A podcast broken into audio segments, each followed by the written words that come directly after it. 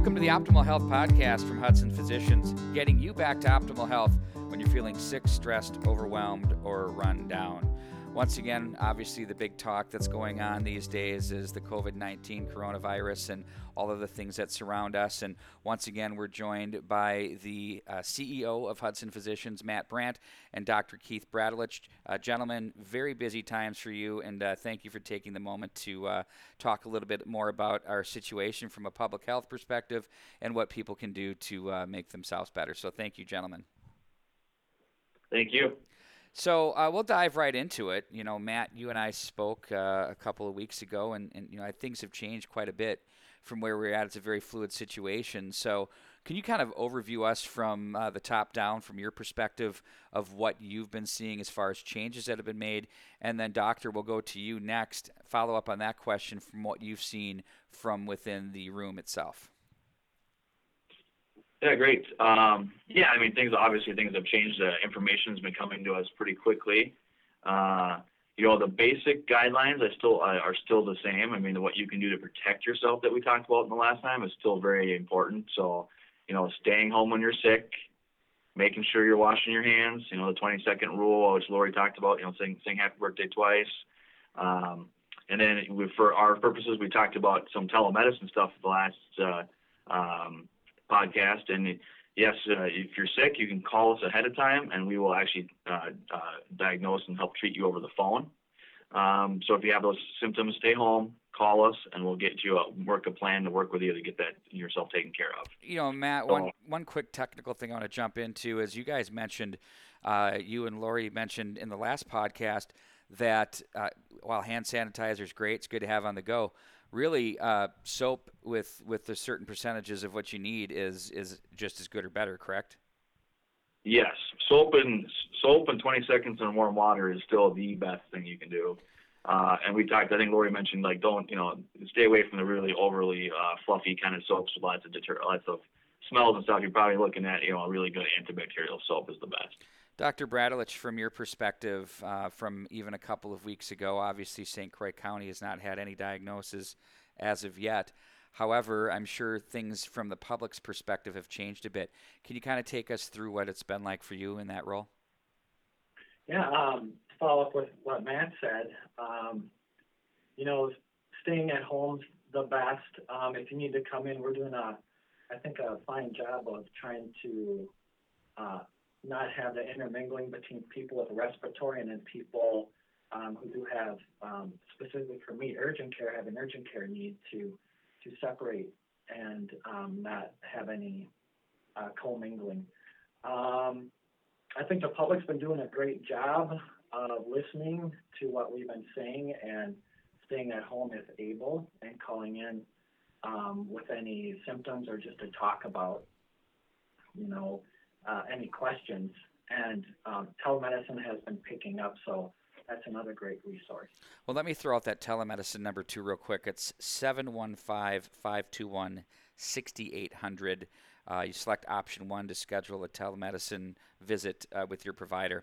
Your provider will work with you to create a customized treatment plan based on your situation. So be sure to use that. I know that's a key focus to what you, you do as, as an as a organization and, and how things have been going, which are great for that. So um, one thing that I've noticed too, guys, is uh, a couple weeks ago, even when it was really just kind of hitting the, the, the headlines, you'd have a couple of people at the entrance, and if you come through the sliding doors, you turn right uh, to go to the clinic. Um, there's a couple of people there that you know ask you, uh, "Are you here because of a runny nose? Are you cough? That type of thing, fever?" And they'd either say yes or no. They had some masks, so they wouldn't. Uh, they put those on, and they wouldn't be giving that to other people. Uh, how has that process been going for you guys so far? I, mean, I think it's going really well. I think that's what Dr. Bratulich was just referencing about kind of we're doing a good job of trying to not commingle and separate. We have specific exam rooms uh, and uh, things like that. So people are putting right in a room. And then for issues that are you know still urgent, like a broken bone or sprained knee, or you know uh, I had to bring my own son in the other day uh, for for a health issue, and um, you know we're keeping those those visits separate of the in the different hallways and different exam rooms and things. So so I think that process has been working really well for us. Um, we haven't, like we mentioned, we haven't had any cases here yet. Uh, we haven't had any cross. We haven't had any issues that we know with our staff, so that's all been great. So, so Dr. Bratulich, question in the regard of when things go to the next levels, and then uh, patients become hospitalized, and then you get to the ventilator type of thing. When does that, from what you're understanding or what you're aware of, when does that, ma- I mean, big transition occur within a patient? Are are you aware of that at all at any time? Yeah, I don't know of any. Um, the hospital here, I'm not aware of any um, patients they have on the respirators due to any COVID concerns.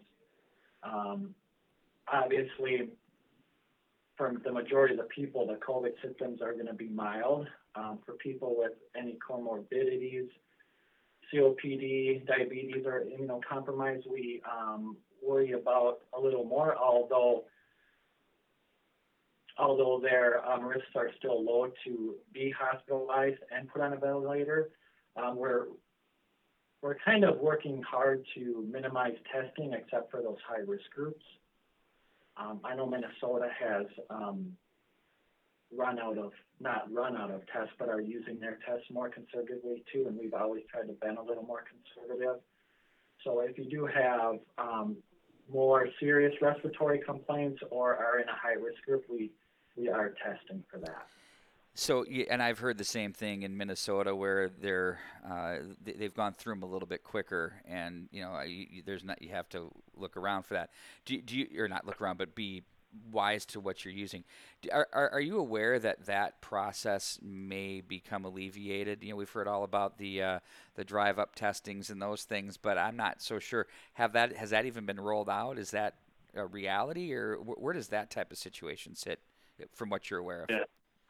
I'll address. I mean, I think uh, Dr. Bratulich has really helped us along the way, and advice, and our doctors here uh, that we decided not to go down the path of doing kind of to drive testing, and that make it really it has to be a conversation with your doctor.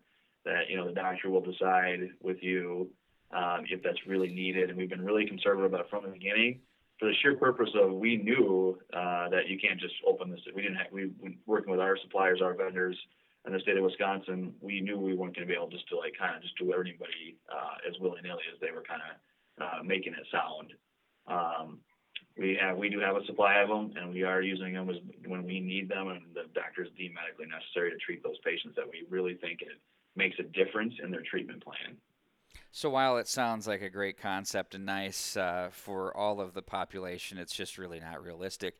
And one of the things that I'm hearing here from the two of you, which I think is absolutely wonderful, is that you're completely engaged and connected to all of your patients and the people that attend your physicians group. And it's about dialogue and it's about listening to your body and understanding exactly what your needs are and if this isn't right to have that conversation get into the telemedicine part of things, and then if it has to go to a next step, it has to go to a next step. Um, I, I, think that's what I'm hearing. Would you, would you, was that classified correctly? Yeah. Good. Yeah, I think the yeah the, their big advantages of you know we'll talk to you over the phone, we'll create a plan. You know we'll talk. We know what we know. If you're our patient, we know your risks. Yeah. That's what's nice about people talk to your doctor is that they know your history and your health history and your family history. So you know do you what you know who's living with you? Do you have you know do you have other people in your house that have issues and immunocompromised issues. Um, all those things are things that we, you know, need to educate them on and understand what they need to do to keep everybody safe. Are the two of you experiencing still influenza A and B people that are coming through the doors? Is that still out there and kicking? Yeah, it is. Um, I think it is on the downslide, but yes, we are still seeing a, a significant amount of that. Is there a potential where that can be confused with uh, COVID 19?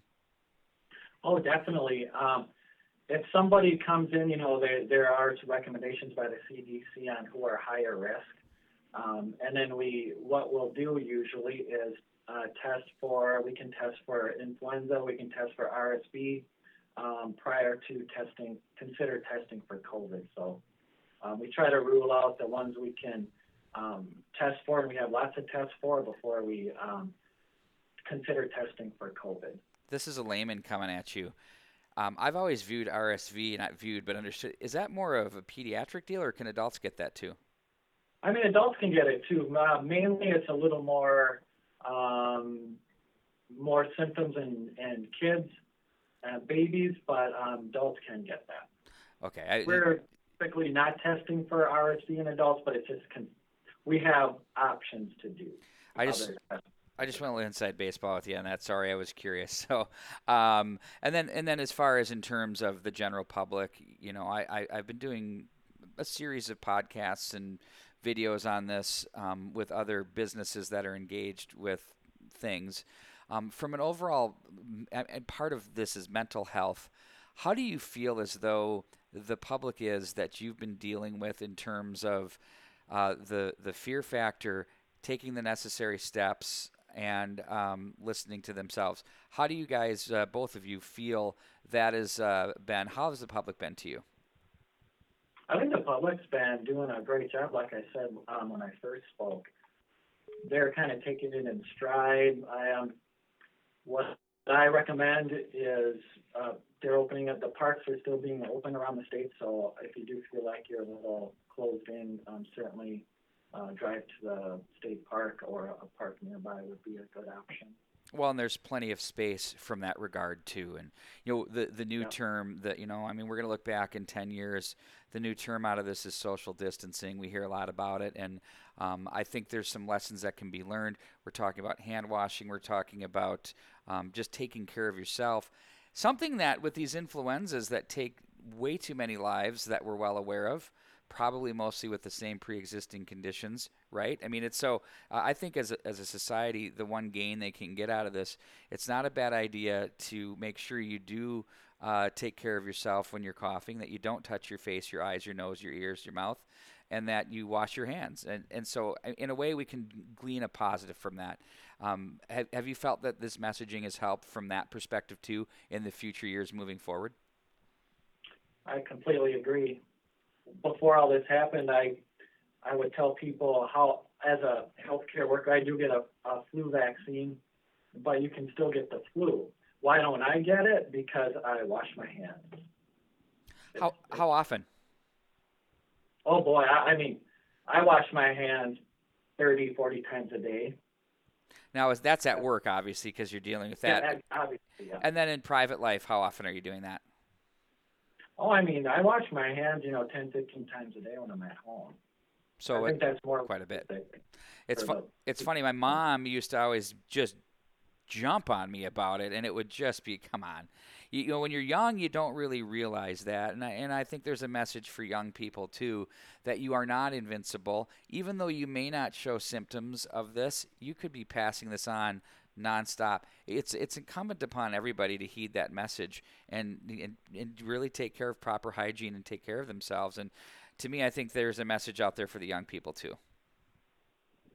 Oh, absolutely, absolutely, yeah. I think the uh, trying to take care of yourself and you know, I, I even this is one of those self-reflection moments for this whole thing. Like, you know, maybe I should have done a better job of eating a little healthier over the years because. It, and it says, and this is not uh, COVID is the current one, but you know, realistically, there's going to be other things in the future, and you know, there's been the flus of the past like H1N1, and they do target people that are just unhealthy in general, and that's something that we, if we can improve the health of everybody, it'll help no matter what the the next next strain is or whatever this is. So Where do the two of you see this going? I mean, I know you can't go crystal ball on us. You can't look forward and say, well, it's going to take this amount of time. But your gut instincts as medical providers, what is your feeling as far as the course of this? What can we expect from your best estimation? I think personally, um, like a lot of viruses, they have their season. I do see um, it's the more you test, the more you find. Um, I think when more tests become available, we'll just find more cases of COVID. But I think just in general, that as it gets into warmer uh, months, it'll it'll decline. Why? i- Why? Why is that, Matt? uh, Sorry, Matt. uh, Why is that the warmer months where where it declines? They- They've just found that the the, the COVID, like the flu, um, has kind of their season, and it tends to pick the the cooler uh, months. And plus, when you're in the colder months, you are indoors more, and there's just more exposure. You know, in the summer, there's uh, lots of outside activities, which lessen exposure too. Matt. Yeah, I mean, I always agree with him that you know we're talking about it's you know going to be it's, this is going to be not so. I think a lot of people are kind of under the mindset this is a two week thing, this is a next week thing. This is going to be like he said, like a, a flu season we have you know in the past where it starts in December, ramps up, ramps up, gets really bad, and then it kind of starts coming down off those peaks, and it's over a three to four month uh, uh, process. And it sounds like this virus is a little bit more easily spread. We don't know all the specifics, but easily spread and has a little bit severe consequences than we're used to seeing. So, so I think that's the that's the, the, the little bit of the scary part. We don't know the stats and all that yet, but I think that's what we're we're dealing with. Uh, so this isn't going to be a two week, three week thing. This is you know a three, four month process. And it may be longer, and it might come go away, and just like the flu, it comes back. So. Um, so I think it's going to become more normal part of life eventually going forward. As I'm pretty confident they'll have vaccine available at least by next, or the, the most by next year, but, um, I know they're working hard. I don't know exactly when they'll get that out, but I'm pretty confident by next season they'll have that. And from a vaccine perspective, is that different in this case from a flu shot, or is it the same? I um, I think it's too early to say, but I I assume it's going to be like the flu shot. Okay, so there's there's a slight chance something the vaccine really helps or the shot helps, but if you still don't wash your hands and do the things, you leave yourself to risk and chance. Correct? Like I said earlier, you can still get the flu after a flu shot. That's why you have to take those extra precautions. Perfect. Like wash your hands, don't touch your face. And then finally, um, the, the the the big the big question I have is is if society is we're not under quarantine obviously but it's almost like self-induced with almost everybody seemingly working from home and a lot of things the restaurants and the bars and and, and churches even to degrees shutting down um, while that's happening with this peak season of the flu does this type of thing really help that peak not become the peak and then um, does that speed it up or not uh, I, I mean, I think that's a good question. We don't know the answer to that specifically, but I do think it helps. I mean, we are seeing the flu come down. Whether that was starting to do that before everybody started staying home or not, we don't know. Um, and I would say, uh, you know, it, it sounds like this thing does spread pretty easily. So I think the, the the ability to slow it down, it's hard to tell. Do we slow it down by two days, three days, you know, week? We don't know. Um, it seems like it's going pretty fast from you know area to area. So we won't know that until this is almost that's one of those ones almost you learn like a year we we find out the details a year later of exactly what we did and what we didn't do that worked but um I think the new norm is that you know we got to keep operating under the kind of like you said the social distancing that sort of thing and that we're here to still take care of our patients and so we do our we are offering a lot I mean every single doctor uh we, they're getting them today but we've had one per station but now every doctor will have an iPad that goes next to the computer so we're going to be doing a lot more routine stuff over the phone uh, med checks, um, you name it, and that's all part of this whole plan to like try not to get people exposed to things. So I think we're just we think we're doing the best we can. We don't know how much we're slowing it down, but we're trying. Doctor, I agree. Any closing thoughts for either of you two as uh, we uh, bring this one home? I, you know, the information here before I, I, turn over the floor, I think has been absolutely um, uh, unparalleled in the work that you guys as a group are doing is appreciated by all. And for me, coming into this just as a, a, a podcast host and now a bit of a voice with you as well, uh, I can't say enough about the things that your organization does for the community and how connected they are to people. It's not just a business; it's a lifestyle, and it cares about other people's lifestyles. And I, I think that that your area, St. Croix County, Hudson area, has absolutely um, a gem in their hands with what you guys do, and tip of the cap to to both of you. Well, we we appreciate that, and then uh, I guess I would close it. Close it. My thoughts are, you know, we're going we're to be here to take care of you. You know, we are we're we're not going away. You know, we're to do what we got to do to make it happen.